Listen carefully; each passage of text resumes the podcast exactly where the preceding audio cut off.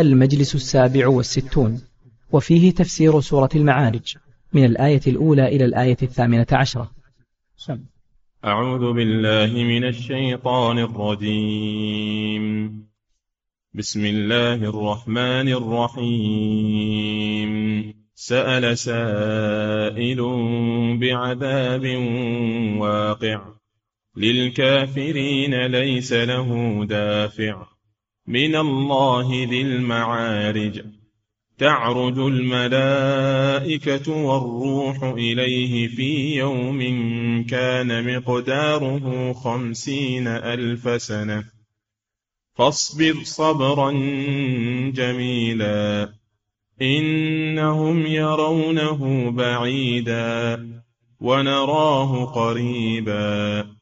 يوم تكون السماء كالمهل وتكون الجبال كالعهن ولا يسأل حميم حميما. يبصرونهم يود المجرم لو يفتدي من عذاب يومئذ ببنيه وصاحبته وأخيه. وفصيلته التي تؤويه. ومن في الأرض جميعا ثم ينجيه كلا إنها لظى نزاعة للشوى. تدعو من أدبر وتولى وجمع فأوعى. بسم الله الرحمن الرحيم. الحمد لله رب العالمين. صلى الله وسلم على نبينا محمد وعلى آله وأصحابه أجمعين. أما بعد لما بعث الله نبيه محمدا صلى الله عليه وسلم ودعا الناس إلى توحيد الله وعبادته وترك عبادة غير الله وأمرهم ونهاهم عما كانوا يعملونه في الجاهلية تحدوه صلى الله عليه وسلم. كذبوه وأنكروا وأنكروا عليه ما جاءهم به. حتى إن واحدا منهم أو جماعة دعوا على أنفسهم بالعذاب إن كان محمد صادقا. دعوا على أنفسهم أن يهلكهم الله إن كان محمد محمد صادقا. وما جاءهم به هو من عند الله من باب التحدي. وقال قائل منهم لما سمع القرآن اللهم إن كان هذا هو الحق من عندك فأمطر علينا حجارة من السماء أو ائتنا بعذاب أليم. دعوا على أنفسهم بهذا الدعاء من باب التكذيب للرسول والتحدي. فأنزل الله سبحانه وتعالى هذه السورة سورة المعارج. سأل سائل بعذاب واقع. أي دعا سأل بمعنى دعا على نفسه على أمته. أن ينزل الله بهم العذاب الذي توعدهم به رسول الله صلى الله عليه وسلم إن لم يؤمنوا واستعجلوا عذاب الله سبحانه وتعالى من باب التكذيب. سأل سائل بعذاب واقع. دعوا على أنفسهم بهذا العذاب الذي توعدهم به الله جل وعلا ورسوله. إن لم يؤمنوا كأنهم يعجزون الله سبحانه وتعالى ويستبعدون عذابه وأنه لا يقع ليغروا غيرهم من المشركين والكفرة ويستمروا على ما هم عليه. واقع لا محالة هو واقع لا محالة لكن متى يقع؟ الله أعلم بذلك. فهو واقع إما في الدنيا كما حصل لهم يوم بدر وهذا القائل قتل يوم بدر قتل صبرا والعياذ بالله وإما في الآخرة والآخرة قريبة لأن كل ما هو آت فهو قريب. كل ما هو آت فهو قريب. فهم وإن استعجلوه ولم يقع بهم عاجلا فهو ينتظرهم. لا بد من وقوعه. سأل سائل بعذاب أي دعا بنزول عذاب وهذا العذاب الذي دعا به واقع لا محالة. لكن لا يعجله تحديهم. الله لا يغير سنته سبحانه وتعالى ولا يخلف وعده وهو حليم لا يعجل سبحانه وتعالى فهو لا يغير ما قدره وقضاه وما أجل له أجلا من أجل تحدي الكفار. ما يغيرها لأنه لا يغير سنته سبحانه وتعالى ولا يخلف وعده. وقال جل وعلا للكافرين. هذا العذاب للكافرين الذين لم يؤمنوا برسول الله صلى الله عليه وسلم. أما المؤمنون إن الله ينجيهم. منه ليس له دافع. إذا وقع فليس له دافع؟ يدفعه قبل وقوعه أو يرفعه بعد وقوعه. ليس له دافع. لا أحد يرده ويمنعه في وقت نزوله ولا أحد يرفعه إذا نزل. بل هو بل هو بأمر الله سبحانه وتعالى الذي لا يرد ليس له دافع. لا يدفعه جنود ولا حصون ولا أسلحة ولا مخترعات ولا دبابات ولا طائرات ولا دفاعات الجو دفاعات الدنيا ما تدفع هذا العذاب ولا أحد يستطيع منعه مهما حاول البشر ليس له دافع. هذا العذاب ممن من الله. هذا العذاب من الله جل وعلا. لو كان من أحد غير الله من مخلوق يمكن مدافعته يمكن آه النجاة منه لكنه من الله الغالب سبحانه وتعالى القهار فهو يقع من الله. وما يقع من الله فليس لأحد أن يرفعه أو يمنعه ليس له دافع. فهذا فيه تصديق لرسول الله صلى الله عليه وسلم وأن ما, ما ذكره لهم أنه واقع وهو من الله جل وعلا. ليس لهم به ليس لهم به حيلة ولا لأحد من الخلق به حيلة. قال تعالى يوم يأتي ألا يوم يأتيهم ليس مصروفا عنهم. ذي المعارج ذي المعارج ذي بمعنى صاحب صاحب المعارج أو مالك المعارج والمعارج جمع معراج وهو المصعد والعروج هو الصعود وهو الله سبحانه وتعالى رفيع الدرجات في العلو في العلو الأعلى فوق سماواته مستو على عرشه تصعد إليه الأشياء من الأرض. تعرج إليه الملائكة تنزل وتصعد إلى الله سبحانه وتعالى. تعرج الملائكة أي تصعد إليه تنزل منه وتصعد إليه بالأوامر والمقادير والروح. قيل المراد الأرواح أرواح بني آدم. عند قبضها عند قبضها يصعد بها إلى الله سبحانه وتعالى. وتستفتح لها أبواب السماء فإن كانت أرواحا طيبة وأرواحا مؤمنة فتح لها وتجاوزت إلى السماء السابعة ورأت من كرامة الله جل وعلا ومن الروح والريحان والنعيم ما تسر به ثم تعاد إلى الأرض. وإن كانت أرواحا خبيثة أرواح الكفار فإنها لا تفتح لها أبواب السماء. قال جل وعلا لا تفتح لهم أبواب السماء ولا يدخلون الجنة حتى يلج الجمل في سم الخياط. مستحيل مستحيل. لا تفتح لهم أبواب السماء. حينما يستأذن لأرواحهم لا تفتح لهم. ثم تلقى تطرح طرحا إلى الأرض والعياذ بالله. تطرح من السماء إلى الأرض تعذيبا لها كما في حديث البراء بن عازب رضي الله عنه الحديث الطويل الذي فيه صفة قبض الأرواح عند الموت وما وما يحصل لها. فالمراد بالروح اسم جنس أي جميع أرواح بني آدم مؤمنهم وكافرهم وقيل المراد بالروح جبريل عليه السلام أفرده الله بعد أن ذكره مع الملائكة من باب الإكرام له والتنويه بشأنه عليه الصلاة والسلام. هو الروح الأمين نزل به الروح الأمين. قل نزله روح القدس. وهو جبريل عليه السلام سمى بالروح. وقيل المراد بالروح خلق من خلق الله. لا يعلمه إلا الله سبحانه وتعالى. ولا مانع أن تكون جميع هذه الأقوال داخلة في تفسير الآية. تعرج الملائكة والروح إليه أي إلى الله. فهذا فيه إثبات العلو لله عز وجل. هذا من أدلة علو الله على خلقه. في يوم كان مقداره خمسين ألف سنة خمسين ألف سنة.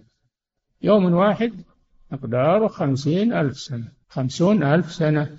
ما هو هذا اليوم؟ قيل المراد به المسافة التي بين المسافة التي بين العرش وتخوم الأرض أسفل الأرض مسيرة خمسين ألف سنة. تخترقه الملائكة بسرعة صعودا ونزولا. هذا من عجائب قدرة الله سبحانه وتعالى. هذا قول. والقول الثاني أن المراد بخمسين ألف سنة يوم القيامة لأن لأن الخلائق يقفون في المحشر خمسين ألف سنة على أقدامهم قبل الحساب. هذا بالنسبة للكفار. وأما على المؤمن فهو يسير قيل مقداره ما بين الظهر إلى العصر ولا يشعر به المؤمن. المؤمن لا يشعر به. فذلك يوم عسير على الكافرين غير يسير. نسأل الله العافية. وقيل المراد باليوم هذا اللي مقداره خمسين ألف سنة الدنيا. عمر الدنيا منذ خلقت إلى أن تفنى. والله أعلم ببدايتها وبنهايتها. الله أعلم ببدايتها ونهايتها. على كل حال هذا يوم طويل. عاد يريد به ما بين السماوات والأرض أو أريد به الوقوف في المحشر يوم القيامة أو أريد به حياة الدنيا مدة الحياة في الدنيا. الله أعلم. كلها أقوال معثورة عن السلف كما ذكر ابن جرير وابن كثير وغيرهما مقداره خمسين ألف سنة. لكن هناك إشكال وهو أنه في آية أخرى ذكر أن مقداره ألف سنة. يدبر الأمر من السماء إلى الأرض. ثم يعرج إليه في يوم كان مقداره ألف سنة. في يوم كان مقداره ألف سنة. كيف تجمع بين الآيتين الكريمتين هذا محل أقوال لأهل العلم. أن المراد بهذا الاختلاف اختلاف السير. السير يختلف. فمنه سير سريع ومنه سير بطيء. السريع يكون مقدار ألف سنة. السير البطيء يكون خمسين ألف سنة. فهو اختلافه اختلاف السير المسافة. هذا قول. القول الثاني أن المراد بذلك ما بين ما بين الأرض والسماء الدنيا. ما بين الأرض والسماء الدنيا. الأرض العليا والسماء الدنيا مقدار ألف سنة. أما ما بين العرش والتخوم أسفل الأرض هذا خمسين ألف سنة. فيكون فيكون اختلاف المسافة اختلاف المراد في ما بين السماء والأرض. وما بي وبين السماء والأرض كما في الحديث خمسمائة عام. خمسمائة عام ما بين السماء والأرض. نعم هي قريبة السماء. هذا قول. القول الثالث التوقف أننا نتوقف ولا ولا نقول شيئا في هذا. الله أعلم به وأعلم بمراده. هذا رأي لبعض العلماء. ويروى عن ابن عباس رضي الله عنه ابن القيم لما ذكر هذه الأقوال أيضا مال إلى التوقف؟ الله أعلم. في يوم كان مقداره خمسين ألف سنة. قال الله لنبيه أصبر صبرا جميلا. أي لا تكترث بما يقولون ولا تحزن لما يقولون من التكذيب والتحقير لشأنك. لا يهمك هذا. أصبر عليهم. أصبر. عليهم وعلى شرهم وعلى ما يواجهونك به من الأذى والتكذيب والسخرية. اصبر على هذا ولا تجزع أو تسخط أو تتضايق من أذاهم. صبرا جميلا. الصبر الجميل هو الذي ليس معه شكوى إلى الخلق ليس معه شكوى إلى الخلق وإنما الشكوى فيه إلى الله جل وعلا. كما قال يعقوب عليه السلام كما قال يعقوب عليه السلام فصبر جميل. وفي الآية الأخرى إنما أشكو بثي وحزني إلى الله. ما يشكو للخلق. الصبر الجميل هو الذي ليس معه شكوى إلا إلى الله سبحانه وتعالى. ولا يشكو هذا إلى المخلوقين. أصبر صبرا جميلا. وجاء أيضا واهجرهم هجرا جميلا. ما هو الهجر الجميل؟ الهجر الجميل هو الذي لا أذية معه لا أذية معه. اهجره واتركه. جاء أيضا الصفح الجميل فاصفح الصفح الجميل. ما هو الصفح الجميل؟ هو الذي لا عتاب معه. تصفح عمن ظلمك ومن أساء إليك تعفو عنه ولا تعاتبه. فالصفح الجميل ليس معه عتاب. الصبر الجميل ليس معه شكوى إلا إلى الله. سبحانه وتعالى. والهجر الجميل هو الذي ليس معه هذا للمهجور. أصبر صبرا جميلا. وهذا يوم أن كان النبي صلى الله عليه وسلم في مكة. طيلة عشر سنوات طيلة ثلاث عشرة سنة. وهو يكابد من أذاهم ويصبر. فلما هاجر إلى المدينة ووجد آه الأنصار ووجد الدار ووجد العزة والمنعة أمره الله بالجهاد. أمره الله بالجهاد للكفار أصبر صبرا جميلا. ثم قال جل وعلا إنهم يرونه بعيدا. يرون هذا الذي تذكره لهم من العذاب. يرونه بعيدا ومستحيلا ومتعذرا وأنه لن يقع. يرونه بعيد الوقوع ومستحيلا. ونراه قريبا. الله جل وعلا يراه سهلا وقريب الوقوع. أو نراه يراد بهم المؤمنون يرونه قريبا يصدقون به وأنه قريب الوقوع. كل ما هو آت فهو قريب وهو سهل على الله سبحانه وتعالى. لا يعجزه شيء. إنهم يرونه بعيدا ونراه قريبا. هذا السبب اللي سبب لهم هذا التحدي وهذا الاستهزاء هو أن أنهم يرون أن ما يقوله الرسول مستحيل الوقوع. وأنه كذاب هكذا يقولون ثم بين سبحانه وتعالى متى يكون هذا؟ يوم تكون السماء كالمهل تكون الجبال كالعهن. إذا حل هذا العذاب في نهاية الدنيا والانتقال إلى الآخرة حينئذ سيرت الجبال صارت هباء هباء منبثا. سيرت الجبال الصلبة قوية صارت تمر مر السحاب كأنها دخان. تذوب تموع من شدة الهول. تكون السماء كالمهل وهو الرصاص المذاب. المهل وهو الرصاص المذاب أو النحاس المذاب. تذوب السماوات والجبال كالعهن وهو الصوف الصوف المنفوش. تتطاير وتصير هباء وتصير دخانا تصير كالعهن أي كالصوف المنفوش. المصبوغ. لا يسمى عهنا إلا إذا كان مصبوغا كما هي عادة العرب يصبغون الصوف لأجل الغزل وصناعة آه، صناعة الفرش منه والأثاث يجملونه. الجبال تكون كالعهن كالصبغ الذي كالصوف المصبوغ.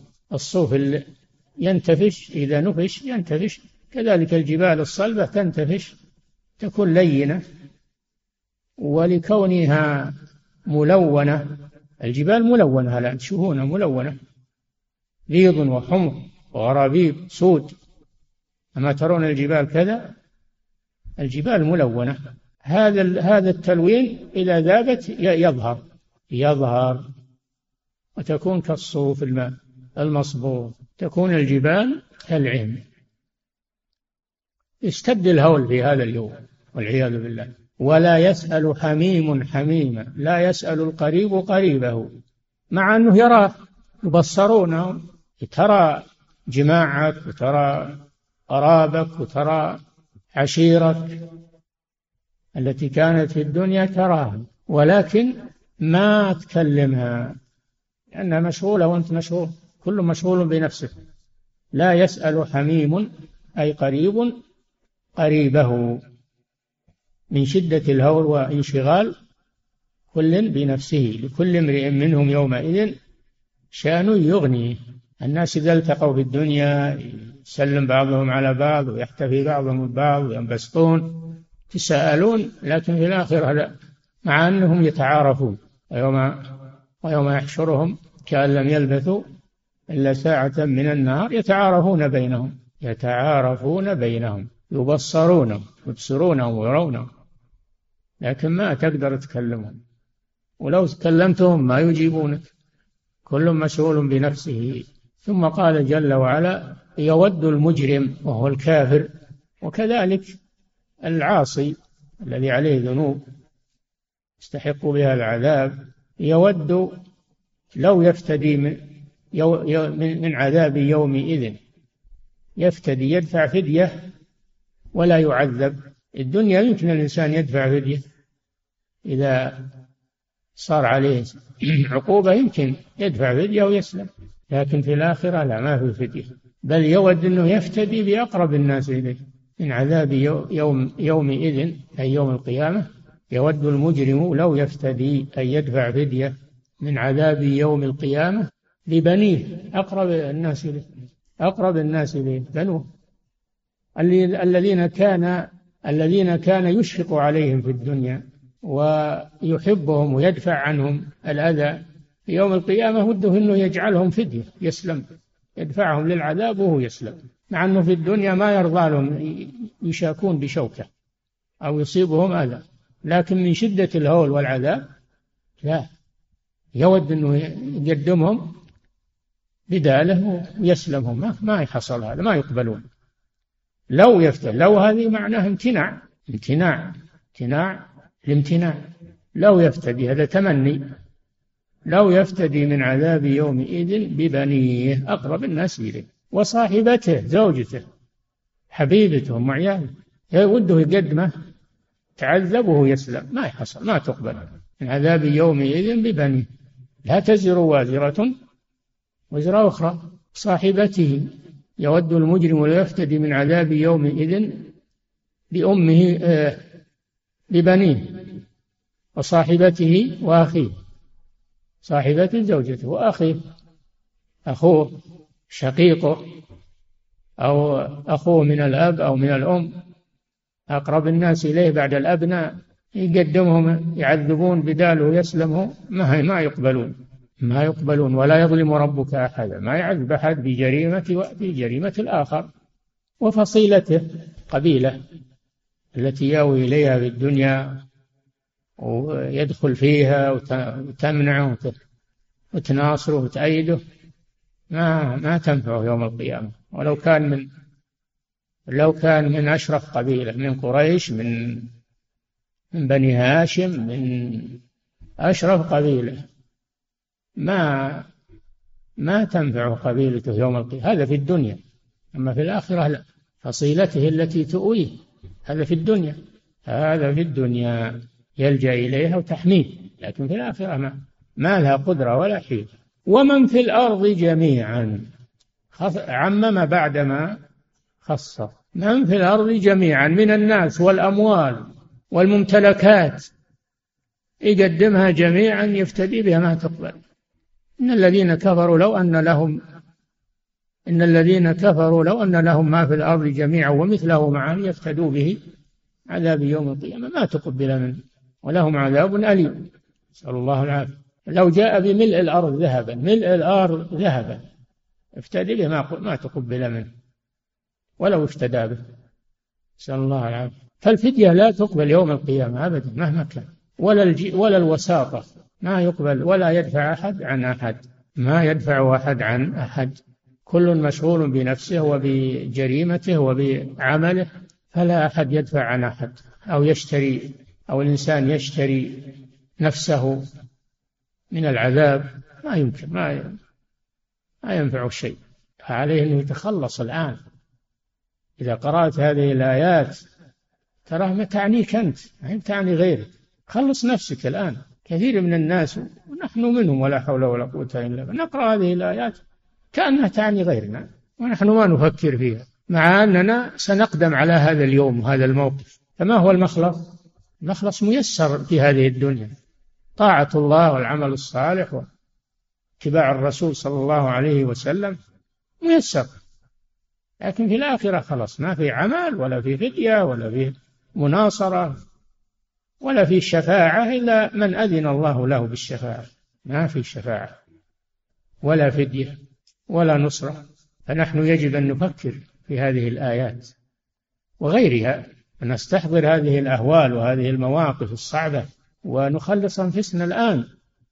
نسأل الله السلامة والثبات ومن في الأرض جميعا ثم ينجيه ما ما ينجي هذا مستحيل. لا نجاة له مهما عمل ومهما حاول فإنه لا نجاة له ولا مخلص له. ثم قال كلا كلا هذه نفي تأتي للنفي وتأتي للردع والزجر تأتي للتأكيد. المراد بها هنا النفي والله أعلم. إن, إن هذه المحاولات إنها منتفية يوم القيامة. إنها لظى هي النار والعياذ بالله. إنها لظى ما عنها مخلص. ما عنها مخلص. ورأى المجرمون النار فظنوا أنهم مواقعوها ولم يجدوا عنها مصرفا. ما فيه إلا النار. كل المحاولات بارت. إذا ما بقي إلا النار والعياذ للكافر والمشرك والمجرم. ما ما له مخلص. منه إنها لظى مالك غيرها. أيها الشقي. لظى. تتلظى. أنذرتكم. نارا تلظى. إنها لظى هذا من أسماء النار والعياذ بالله. إنها لظى تهويل من شأنها. نزاعة للشوى تنزع جلدة الرأس والجلد كلما نضجت جلودهم بدلناهم جلودا غيرها. وقيل المراد الأعضاء أن أن أعضاءها أيضا تتقطع ثم تعود كما كانت تعود كما كانت. نسأل الله العافية. نزاعة للشوى. تدعو من أدبر وتولى. النار هذه النار لظى تدعو تنادي تعرف أهلها تأخذهم. تدعو من أدبر في الدنيا عن طاعة الله. أدبر عن الرسول وعن طاعة الله. أدبر عنها وأعرض عنها وتولى. ما له رغبة ولا رجوع فيها. تولى عنها. نسأل الله العافية. ظاهرا وباطنا. أدبر وتولى ظاهرا وباطنا. صد عنها في الدنيا. تدعو من أدبر وتولى. تولى لم لم يلتفت إليها ولم يعرها اهتماما ولا يريد الرجوع إليها أو التأمل فيها. وجمع جمع المال. يعني ما له هم بالدنيا ما له هم بالأعمال الصالحة والطاعة إنما همه جمع المال. من أي طريق؟ توفير الأموال والأرصدة والثروة. هذا هم هذا الشقي والعياذ بالله. يتعب فيها ولا يستفيد منها يوم يوم القيامة. حتى في الدنيا ما يستفيد منها. أوعى. ما استفاد منها حتى في الدنيا. صرها وجمعها وأوكى عليها ولم ينفق منها شيئا في سبيل الله ولم يخرج الزكاة ولم يتصدق منها تكون عذابا عليه يوم القيامة. أما الذي يجمع المال من الحلال وينفق في سبيل الله ويخرج الزكاة ويتصدق ويعتبر هذا المال نعمة من الله يتقرب به إلى الله فهذا هو الذي يكون ماله خيرا له الدنيا والآخرة. أما هذا الذي يجمع الجموع المنوع فهذا يكون ماله شقاء عليه. وكل ما كثر زاد شقاؤه عليه. وجمع فأوعى جمع المال وغلق عليه الأبواب والأكياس ختم عليه وأغلق عليه التجوريات والصناديق والأبواب ولم يخرج منه شيئا. وش استفاد إذا ما استفاد شيء إلا التعب والخوف عليه يسرق والخوف عليه. حارس هو صار حارس له مسكين ولم يستفيد منه شيء. نسأل الله السلامة والعافية. هذا وإلى درس القادم إن شاء الله. صلى الله وسلم على نبينا محمد وعلى آله وأصحابه أجمعين. أسأل الله إليكم سماحة الوالد. فسح لنا في مدتك ونفعنا بعلومك. يقول السائل هل يستطيع المسلم المؤمن أن يحقق كمال التوحيد؟ نعم إذا وفقه الله استطاع أن يحقق التوحيد ويكون من السبعين الألف الذين يدخلون الجنة بلا حساب ولا عذاب. هذا يسير لمن يسره الله عليه. نعم. أحسن الله إليكم. سماحة الوالد يقول السائل ما حكم من أنكر علو الله تعالى على العرش؟ هل يكفر أم لا يكفر؟ يكفر. إذا قال إن الله في كل مكان فإنه يكفر بهذا. لأنه مكذب لله ولرسوله ولإجماع المسلمين على علو الله سبحانه وتعالى فوق مخلوقاته. نعم. هذا يكون من الحلولية. نعم.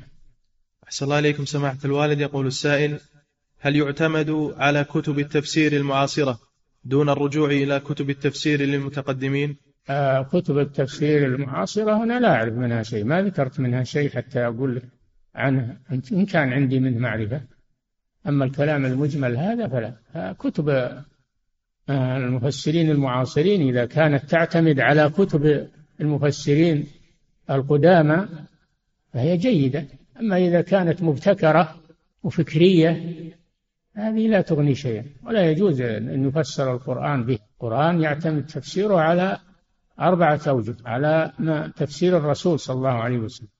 في سنة أولا على القرآن بعضه يفسر بعضا. القرآن بعضه يفسر بعضا. فإن لم تجد في القرآن ففي سنة الرسول صلى الله عليه وسلم.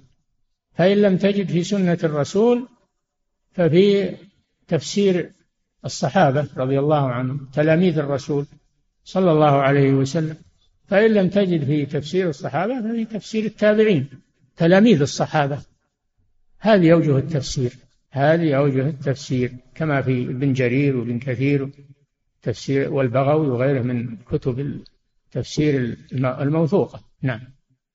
أحسن الله إليكم وكتب المتأخرين والعصريين إن كانت تمشي على هذا النمط فعلى العين والرأس. أما إذا كانت من أفكارهم ومن تصوراتهم فلا فلا يلتفت إليها. نعم. أحسن الله إليكم سماحة الوالد. يقول السائل هل يجوز للإنسان أن يتخذ الله تعالى خليلا؟ ها؟ يقول أحسن الله إليكم هل يجوز للإنسان أن يتخذ الله تعالى خليلا؟ نعم يحب الله. معناه يحب الله. حبا شديدا. المؤمن يحب الله حبا شديدا. نعم. أحسن الله إليكم سماحة الوالد. يقول السائل الحديث الوارد في أن الساعة لا تقوم إلا على شرار الخلق. فهل شرار الخلق هم الكفار أم هم عصاة المؤمنين؟ شرار الخلق الذين هم الكفار. هم الكفار. لأنه في آخر الزمان في عند قيام الساعة يرفع القرآن. ترفع السنة ويبقى الناس في شر وفي ظلام دامس. لا يعرفون معروفا ولا ينكرون منكرا. وليس ولم يبقى في الأرض كما في الحديث من يقول الله الله. تقوم عليهم الساعة والعياذ بالله. إن من شرار الناس من تدركهم الساعة وهم أحياء والذين يبنون المساجد على القبور. هؤلاء هم شرار الناس والعياذ بالله. كما في الحديث. نعم. أحسن الله إليكم سماحة أما المؤمنون فتقبض أرواحهم قبل قيام الساعة. يرسل الله ريحا لطيفة فتقبض روح كل مؤمن ومؤمنة ولا يبقى شرار الخلق. نعم. وعليهم تقوم الساعة. نعم. أحسن الله إليكم سماحة الوالد. يقول السائل في قوله تعالى من الله ذي المعارج. يقول هل ذي المعارج صفة من صفات الله؟ داخلة في توحيد الأسماء والصفات. العلو يعني نعم العلو من صفات الله. المعارج معناها بالعلو العلو. نعم. صلى الله إليكم. سماحة الوالد يقول السائل يسكن معي أخي في البيت وهو تارك للصلاة وقد نصحته عدة مرات. فهل أنا, فهل أنا محاسب عند الله عز وجل يوم القيامة لترك أخي للصلاة؟ محاسب على بقائك معه في بيت واحد. إذا أبى يصلي لا تساكنه في البيت. إما أن تخرج من البيت إن كان البيت له تخرج أنت. والمساكن كثيرة ولله الحمد. وإن كان البيت لك تخرجه ولا يبقى معك وهو لا يصلي. نعم. أحسن الله إليكم. سماحة الوالد يقول السائل هل يدخل في الكهانة ما يفعله بعض علماء النفس بأن يضع أحدهم عدة أسئلة ويطلب من شخص الإجابة عليها؟ ها؟ يقول أحسن الله عليكم هل يدخل في الكهانة ما كهانة؟ الكهانة أحسن الله عليكم ما يفعله بعض علماء النفس بأن يضع عدة أسئلة ويطلب من شخص الإجابة عليها وعلى ضوء الإجابة يحدد شخصية المجيب هل, هو هل هي عدوانية أم أنها هادئة ونحو ذلك. اللي سمعنا أنهم يطلبون من الشخص يكتب أو يوقع ثم ينظرون فيه ويحددون نفسية الشخص من كتابته وهذا لا شك أنه من هذا لا شك أنه من التخرص وادعاء علم الغيب. ومن الخرافات هذا من الخرافات. وهذا مثل قراءة الكف وقراءة الفنجان وما أشبه ذلك من التخرصات وادعاء علم الغيب. لا يعلم النفوس إلا الله جل وعلا. لا يعلم ما في النفوس وما في القلوب إلا الله جل وعلا. ولا يعلم ما يحصل للإنسان في المستقبل إلا الله جل وعلا.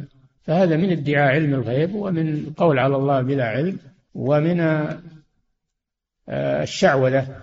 نعم. أحسن الله إليكم. سماحة الوالد يقول السائل يقول بعض الناس دعوا الناس يعتقدون ما يريدون فالإسلام يحمي العقائد وحرية العقيدة. هذا كذب. الإسلام لا يحمي العقائد الكافرة والمشركة ما يحميها وإنما يبطلها ويرد عليها ويقاتل أصحابها حتى يؤمنوا.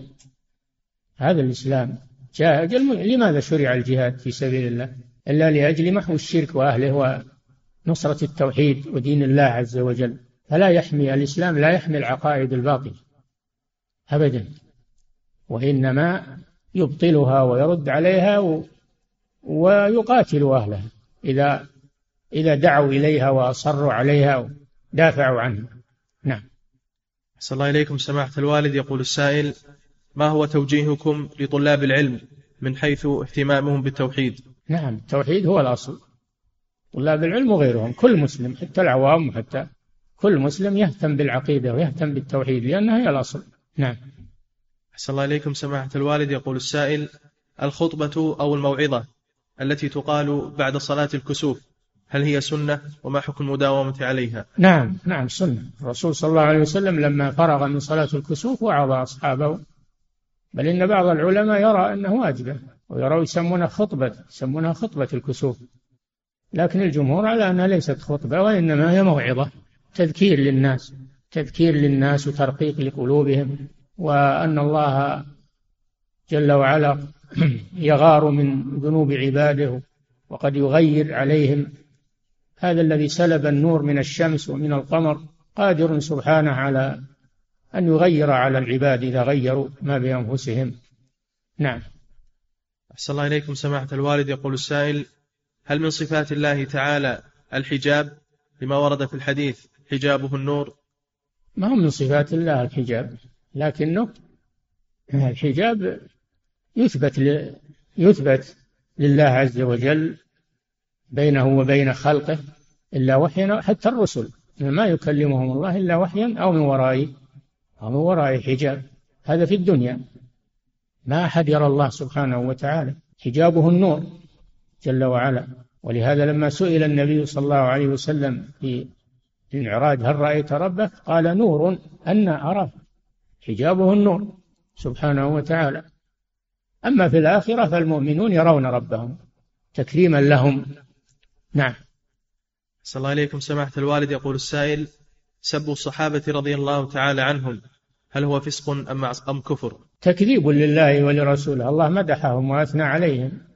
وأمر بالاقتداء بهم واتباعهم اتبعوهم بإحسان فهذا يكذب الله ورسوله يخشى عليه من الكفر.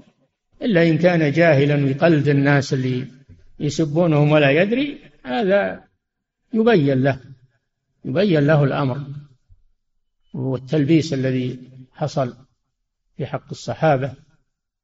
أما المتعمد هذا يخشى عليه من الكفر لأنه مكذب لله ولرسوله. الذي والله أثنى عليهم والرسول صلى الله عليه وسلم أثنى عليهم وهم خير القرون. نعم. أحسن الله إليكم سماحة الوالد. يقول السائل هل من صفات الله عز وجل الرداء والإزار لحديث العز إزاري والكبرياء ردائي؟ يا أخي يقال لفظ الحديث فقط. أنت جيب لفظ الحديث ويكفي. يكفي. يكفي أنك تجيب لفظ الحديث. ولا تقول هذا من صفات الله ومن أسماء الله وما أشبه ذلك. ما كلفك الله بهالأمور هذه نعم. صلى الله إليكم سماحة الوالد. يقول السائل شخص يسجد لغير الله ويذبح لغيره وينذر لغيره وهو يشهد أن لا إله إلا الله فهل هو كافر؟ بلا شك إذا كان إنه متعمد هذا الشيء ويعرف أن الذبح عبادة وأن السجود لغير الله عبادة ويفعل هذا لغير الله لا شك في كفر هذا. نعم. صلى الله إليكم سماحة الوالد. يقول السائل غيرت اسمي قبل أكثر من أربعين سنة. لظروف خاصة. ووضعت اسم عمي بدلا من اسم والدي في بطاقة الأحوال. والآن أريد تعديل اسمي. وبعد موافقة الجهات المختصة رأوا أنه لا بد من تعديل أسماء جميع أبنائي وأحفادي. والسؤال هل يجوز لي البقاء على اسمي بدون تعديل؟ لا لازم لازم تعدل هذا الشيء. انتسابك إلى غير أبيك هذا كبيرة من كبائر الذنوب في وعيد شديد. فعليك أن تتعدل وتتوب إلى الله عز وجل وتعدل أسماء أبنائك تترك هذا هذا العمل. بعضهم يفعله من باب الاحتيال على أخذ المال وعلى وهذا أيضا جريمة أخرى وهو الكذب وأخذ المال بالاحتيال. والانتساب إلى غير أبيه هذا فيه وعيد شديد والعياذ بالله. نعم. أحسن الله إليكم سماحة الوالد. يقول السائل من يأتي إلى صلاة الجمعة مبكرا ثم يخرج من مسجده ويذهب إلى المسجد الذي فيه جد. يقول أحسن عليكم من يأتي إلى صلاة الجمعة مبكرا. ثم يخرج من مسجده ويذهب إلى المسجد الذي فيه جنائز ليصلي عليها ثم يعود مرة أخرى إلى مسجده. هل ينقص أجره؟ كيف يعود إلى مسجده؟ الجنائز ما مصلى عليها إلا بعد صلاة الجمعة. ما مصلى عليها إلا بعد صلاة الجمعة. وهذا التكلف لا ينبغي. إن حضرت الجنائز صلى عليها وما حضرتها يكفي. أن يصلي عليها من المسلمين والحمد لله. نعم. أحسن الله إليك أحسن الله إليكم سماحة الوالد. يقول السائل يقول بعض الناس إذا أمر شخص شخصا الله لا يهينك فهل في ذلك بأس؟ إذا إيش؟ يقول أحسن الله إليكم يقول بعض الناس لبعض إذا أمر شخص شخصا الله لا يهينك. نعم هذا طيب. تسأل الله أنه لا يهين. من يهن الله فما له من مكرم فأنت تسأل الله أنه ما يهين. طيب. هذا نعم. أحسن الله إليكم سماحة الوالد. يقول السائل السكتة التي تكون قبل الركوع وبعد الانتهاء من القراءة هل تكون بمقدار دعاء الاستفتاح؟ ما لها مقدار يا أخي. يقولون لما إلى أن يرجع إليه نفسه ولا لا تقدير إلا رجوع النفس فقط بعد القراءة. نعم. أحسن الله إليكم سماحة الوالد. يقول السائل في رمي الجمرات الصغرى والوسطى والكبرى ترمى متوالية فهل أستطيع أن أرمي الصغرى ثم بعد وقت أعود وأرمي الوسطى ثم الكبرى؟ لا تصح ما يصح لك إلا إلا الصغرى ما يصح لك إلا الصغرى. تبقى الوسطى والكبرى ما رميتها لأنك نكست. ترتيب واجب في رمي الجمار نعم. صلى الله عليكم سماحة الوالد يقول السائل قال بعضهم في قوله عليه الصلاة والسلام خلق الله آدم على صورته. قال المقصود على صورة آدم. لأنك لو قلت خلق الله آدم على صورة الله للزمك أن تقول بإكمال الأحاديث وهو طوله ستون ذراعا. فتقول خلق هذا كله ك... هذا كله كلام سامج ولا قيمة له. تجيب الحديث كما جاء عن الرسول صلى الله عليه وسلم. إذا قلت خلق الله آدم على صورته على صورة آدم صار الحديث ما له فائدة؟ في بعض الروايات على صورة الرحمن. إيش تسوي بها الرواية تجيب الحديث على ما هو عليه. ولست أعلم من الرسول صلى الله عليه وسلم. واترك هذه الأمور وهذه آه هذه العبارات اللي تجيبها من عندك. نعم. يعني تستدرك على الرسول صلى الله عليه وسلم حول ولا قوة إلا بالله. نعم. أحسن الله إليكم سماحة الوالد. يقول السائل رجل ورث من أبيه مالا من الربا وهو الآن تحت يده فما الواجب عليه العمل بهذا المال؟ إذا علم أنه من الربا فلا يجوز له يستعمله. تخلص منه يضعه في في مصلحة من المصالح يتخلص منه على أنه مال ضايع ما له ما له أحد والمال الضايع يوضع في المصالح العامة. نعم. صلى الله إليكم سماحة الوالد. يقول السائل صليت صلاة الوتر خمس ركعات متواصلة وفي الركعة الثالثة أذن المؤذن لصلاة الفجر فما الواجب علي العمل في هذه الحال؟ الواجب أن تكمل تكمل صلاتك والحمد لله. نعم. صلى الله إليكم سماحة الوالد يقول السائل هل يحكم على اليهودي والنصراني بعينه إذا نعم. مات؟ نعم. صلى الله إليكم هل يحكم على اليهودي والنصراني بعينه إذا مات أنه من أهل النار؟ ما كلفك الله بهذا ما تعلم الغيب. ربما يكون تاب قبل موته فما تحكم على معين بالنار أو بالجنة إلا بدليل من من الكتاب والسنة. وأما غير المعين فهذا نرجو للمحسن ونخاف على المسيء. ولا نجزم لأحد بجنة ولا نار إلا من شهد له رسول الله صلى الله عليه وسلم. نعم. أحسن الله إليكم سماحة ولا كلفك الله بهالأمور هذه نعم. أحسن الله إليكم سماحة الوالد. يقول السائل هل ورد حديث يبين كيفية وضع اليدين بعد الرفع من الركوع؟ نعم يدخل في القيام. كان صلى الله عليه وسلم إذا قام للصلاة وضع اليمنى على اليسرى فوق صدره. هذا واللي بعد الركوع قيام. إيش اللي يفرق عن القيام الذي قبل الركوع؟ إلا بدليل إن جابوا لنا دليل على الفرق ما يخالف. أما مجرد كلام لا ما نقبل. نعم. أحسن الله إليكم. سماحة الوالد يقول السائل كنت صائما هذا اليوم وأذن المؤذن لصلاة المغرب حسب التوقيت. ها؟ يقول أحسن الله إليكم كنت صائما هذا اليوم وأذن المؤذن للمغرب حسب التوقيت ولكن وأنا في طريقي بالسيارة ومن مكان مرتفع رأيت ضوء الشمس لا زال باقيا ولم أفطر حتى انتهى المؤذن من الأذان وتيقنت غروب الشمس. يا هل- غروب الشمس ما هو بالضوء غروب الشمس القرص.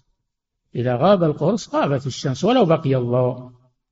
الضوء يبقى بيتأخر. ما هو بالكلام على الضوء الكلام على قرص الشمس. إذا سقط في الافق أفطر الصائم. وأما الضوء فهو يبقى بعد الشمس. الشعاع يبقى بعد الشمس بعد غي- غياب الشمس. نعم.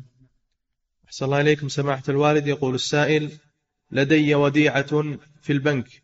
تدر ع... نعم. يقول أحسن الله إليكم لدي وديعة في البنك تدر علي فائدة ولكنني لا أستخدم هذه الفائدة حتى الآن فما هي الطريقة الشرعية للتصرف في هذه الفائدة؟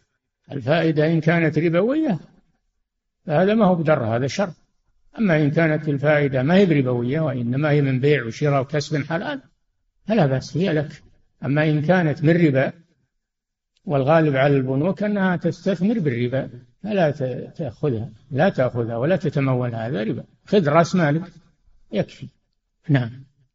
أحسن الله إليكم أحسن الله إليكم سماحة الوالد. يقول السائل عندنا عادة أنه إذا مات ميت اجتمع النساء وجمعوا لأهل بيته مبلغا من المال وأعطوها إياه. فهل هذا العمل جائز؟ إن كانت فقيرة إن كان أهل البيت فقراء يساعدونهم هذا شيء طيب. أما إذا كانوا أغنياء فلا. هذا لا حاجة إليه. ويعتبر بدعة. نعم. أحسن الله إليكم. سماحة الوالد يقول السائل ما حكم الزواج بنية الطلاق؟ لماذا الزواج بنية الطلاق يا أخي؟ تزوج وإن صلحت لك تبقيها وما صلحت تطلقها بدون أنك تعقد على النية نية الطلاق. الزواج يعقد على نية الدوام والبقاء والاستمرار. فإن بعرض عارض واقتضى أنك ما تريدها طلقها بدون. هذا الذي عليه العمل وهذا الواقع. ولا حاجة إلى الزواج بنية الطلاق. مع أن فيه كلام بعض العلماء يرى أنه باطل لأنه يشبه المتعة. يشبه المتعة وإن لم يصرح به. ويرى أنه أنه أيضا خديعة للمرأة وخديعة لوليها لأنهم زوجوك وتزوجتك على نية البقاء. فأنت تنوي في قلبك أنك ما أنت مبقيها هذه خيانة. غدر هذا لا يجوز. نعم. أحسن الله إليكم. سماحة الوالد يقول السائل ما حكم تسمية عمر بن عبد العزيز رحمه الله خامس الخلفاء الراشدين؟ نعم مكمل. هو مكمل. خلافة الخلفاء الراشدين رحمه الله ورضي عنه وأرضاه. نعم. أحسن الله إليكم. سماحة الوالد يقول السائل كثر في هذه الأيام تهجم أهل الصحافة على العلماء وطلبة العلم فما الواجب علينا تجاه ذلك؟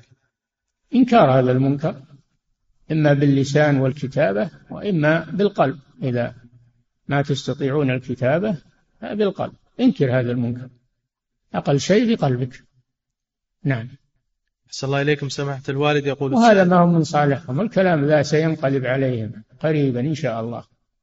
لأن من قاوم الحق وصادم الحق لا بد أن يندم عما قريب لأن الحق له ناصر وهو الله سبحانه وتعالى. ليحق الحق ويبطل الباطل ولو كره المجرمون. هؤلاء إنما يجنون على أنفسهم. نسأل الله العافية. وكل مسؤول عن كلامه. ما يلفظ من قول إلا لديه رقيب عتيد. كل مسؤول عما كتبت يداه. سيسأل يوم القيامة. وهو معرض للعقوبة العاجلة. نسأل الله العافية. نعم. أحسن الله إليكم سماحة الوالد. يقول السائل من أصابه مرض فاحتاج إلى الذهاب إلى الطبيب فهل هذا يمنعه من الدخول في السبعين ألف الذين يدخلون الجنة بغير حساب ولا عذاب؟ هذا عند الله سبحانه وتعالى. نقول يمنعه ما ما, ما نجزم في هذا. كلام على عقيدة القلب وعلى إرادة القلب. والذهاب إلى الطبيب مباح ولله الحمد. ما هو مكروه؟ مباح. الدواء والتداوي مباح. إنما السبعون الألف تركوا المكروه وهو الكي تركوا المكروه وهو الكي وسؤال الناس. الرقية سؤال وذلة للناس. هذا مكروه. فهؤلاء إنما تركوا المكروه ولم يتركوا المباح. المباح هم يأكلون ويشربون. والأكل والشرب سبب من الأسباب. لماذا لم يتركوا الأكل والشرب توكلا على الله؟ الدواء مثل مثل الأكل والشرب. مباح. نعم. أحسن الله إليكم. سماحة الوالد يقول السائل هل من صفات الله تعالى الكتابة لما ورد في الحديث كتب ربك بكتاب فهو عنده؟ تقول الله كتب كما جاء لفظ الحديث ولا تغير شيء. تثبت ما جاء في الحديث بدون إنك تقول هل هو من صفات الله من أسمائه ما, ما كلفك الله بهذا. وأنا أقول لكم اتركوا الشيء اللي ما عليه السلف الصالح ولا دونوه في العقيدة لا تزيدونه أنتم من عندكم. لا ما كلفكم الله بهالامور نعم. أحسن الله إليكم. سماحة الوالد يقول السائل هل صحيح أن سجود التحية للمخلوق لا يصل إلى الشرك الأكبر؟ نعم. يقول أحسن الله إليكم هل صحيح أن سجود التحية للمخلوق لا يصل إلى الشرك الأكبر؟ الرسول صلى الله عليه وسلم نهى عن السجود لغير الله. هذا وإن كان جائزا في الشرائع السابقة لكنه نسخ ولا يسجد لا يسجد أحد لأحد. لما أراد معاذا يسجد للرسول صلى الله عليه وسلم منعه من ذلك. وقال إنما السجود لا يسجد أحد إلا لله كما قال صلى الله عليه وسلم. فنحن نقف مع ما جاء عن الرسول صلى الله عليه وسلم. والسجود عبادة لغير الله عبادة. يعني إذا سجدت له فأنت عبدته. نعم. أحسن الله إليكم. سماحة الوالد يقول السائل ما حكم القصر؟ حتى الانحناء. الانحناء هذا ركوع ولا يجوز. كيف بالسجود؟ نعم. أحسن الله إليكم. سماحة الوالد يقول السائل ما حكم القصر إذا أقمت أكثر من ثلاثة أيام؟ يقول أحسن الله إليكم ما حكم القصر إذا أقمت أكثر من ثلاثة أيام؟ إذا إذا أقمت الحد أربعة أيام فأقل. إذا أقمت أكثر من أربعة أيام تتم الصلاة. إذا نويت الإقامة وزادت على أربعة أيام تتم الصلاة. لكن فيه تنبيه وهو إذا كنت عند مسجد وعند ناس يصلون لا تصلي وحدك تقول علشان أقصر. صل مع الجماعة وأتم الصلاة. لك خير في هذا ولك أجر. نعم. صلى الله إليكم. سماحة الوالد يقول السائل امرأة حجمت ابنتها الحامل. مع ملاحظة أنه إذا نوى إقامة تزيد على أربعة أيام فإنه يتم من أول ما ي... من أول ما يصل. ما هو بيقول إذا مضت ثلاث أربعة أيام أبى أبدأ أتم لا. إذا كنت ناوي الإقامة الطويلة التي تزيد على أربعة أيام فمن حين تصل إلى بلد الإقامة تتم الصلاة. نعم. صلى الله إليكم سماحة الوالد. يقول السائل امرأة حجمت ابنتها الحامل مع بطنها لشدة ألمها ثم بعد فترة قليلة سقط الجنين وبعد سنوات تكرر الحمل والحجامة. مع نفس الموضع. وسقط الجنين مرة أخرى. حجمت إيش؟ أحسن حجمت ابنتها حجمت ابنتها أو حجمت الحمل حجمت ابنتها الحامل مع بطنها أحسن الله ابنتها الحامل يعني البنت هي الحامل؟ نعم أحسن الله إيه. بعد وبعد سنوات تكرر الحمل والحجامة وسقط الجنين مرة أخرى. ثم أن هذه المرأة قد ماتت وابنتها تسأل وتقول هل على أمي كفارة فيما فعلت؟ إذا كان الحمل يبلغ أربعة أشهر إذا كان الحمل يبلغ أربعة أشهر وحجمتها وكان وفاة الجنين بسبب وسقوطه بسبب الحجامة فإن عليها الكفارة. عليها الكفارة عن الثنتين عن الأول وعن الثاني. إذا بشرطين أن أن يكون الجنين قد بلغ أربعة أشهر فأكثر. الشرط الثاني أن تكون الحجامة هي السبب في سقوط الحمل وموته. عليها الكفارة.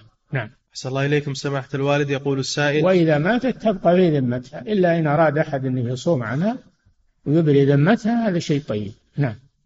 أحسن الله إليكم سماحة الوالد يقول السائل. إذا حصل الكسوف جزئيا ولكنه قليل جدا ويرى بالعين المجردة فهل تشرع الصلاة حينئذ؟ نعم. تشرع الصلاة ويخفف الصلاة. خففها لأنها بمقدار الكسوف. إن طال الكسوف يطول الصلاة وإن آه، قصرت مدة الكسوف يخفف الصلاة. إذا رأيتم منهما ذلك فصلوا. وهذا رأى الكسوف يشوفه. وإن كان قليلا نعم. أحسن الله إليكم. سماحة الوالد يقول السائل ما حكم البيع بالتأجير المنتهي بالتمليك؟ لا يصح هو باطل لأنه ليس بيعا وليس تأجيرا متردد بين الأمرين. ولا يجمع بين عقدين مختلفين. نعم. أحسن الله إليكم. سماحة الوالد يقول السائل جاء التحذير من أهل البدع في كلام السلف رحمهم الله فهل ذلك الذي ذكره السلف في حق المبتدعة مستمر إلى قيام الساعة؟ يا أخي يشتد في, في آخر الزمان. هذا يشتد في آخر الزمان. إذا كثر الجهل وكثر الضلال صاروا يبغضون السلف. صاروا يبغضون السلف ويتنقصونهم. أشد من الأول. الأولين عندهم علم وعندهم لكن عندهم ضلال. لكن هؤلاء لا علم ولا تقوى. ويتنقصون السلف ويتمسخرون منهم. الأمر شديد والعياذ بالله. نعم. أحسن الله إليكم. سماحة الوالد يقول السائل شخص يسكن في بيت واحد ومعه أبناؤه المتزوجون. ها؟ يقول أحسن الله إليكم شخص يسكن في بيت واحد ومعه أبناؤه المتزوجون. كلهم في بيت واحد فهل تجزئ عن هذه العوائل أضحية واحدة أم يجب على كل واحد منهم أضحية مستقلة؟ لا تكفي عن البيت. الأضحية تكفي عن الرجل وأهل بيته ولو كانوا مئة أو مئتين أو ثلاثمائة عن الرجل وأهل بيته. هذه السنة. نعم. أحسن الله إليكم سماحة الوالد. يقول السائل المال الحرام هل يكون بعد وفاة صاحبه وانتقاله إلى الورثة يكون حلالا؟ لا. إذا علموا أنه حرام فلا يرثونه. إذا علموا تيقنوا أنه حرام. أما مجرد الشكوك وهذا ما ما يضر. الأصل الإباحة حتى يثبت أنه حرام. نعم. صلى الله عليكم سماحة الوالد. يقول السائل ما حكم التورق؟ التورق جائز بشروطه. إذا كانت السلعة عند البائع عند الداين يشتريها منه المدين بثمن مقسط أو مؤجل فلا ويستلمها يستلمها ويقبضها ويبيعها على غيره يبيعها على غيره. لا بأس بذلك. أولا تكون السلعة عند الداين قبل العقد ملكا له يبيعها على المحتاج. المحتاج يقبضها قبضا تاما ويحوزها ويخرجها من مكان الداين ويبيعها مكان آخر على غيره. بهذين الشرطين جائزة على مذهب الجمهور. بعض العلماء يرى أنها ما تجوز لأنها حيلة إلى الربا لكن حاجة الناس الآن تدعو إلى هذا. وين يروحون الناس؟ ما في قروض صحيحة وقروض آه، حسنة. ما فيه إلا اللجوء إلى مسألة التورق. لكن لازم من تطبيق شروطها. نعم. انتهى الله الله تعالى أعلم.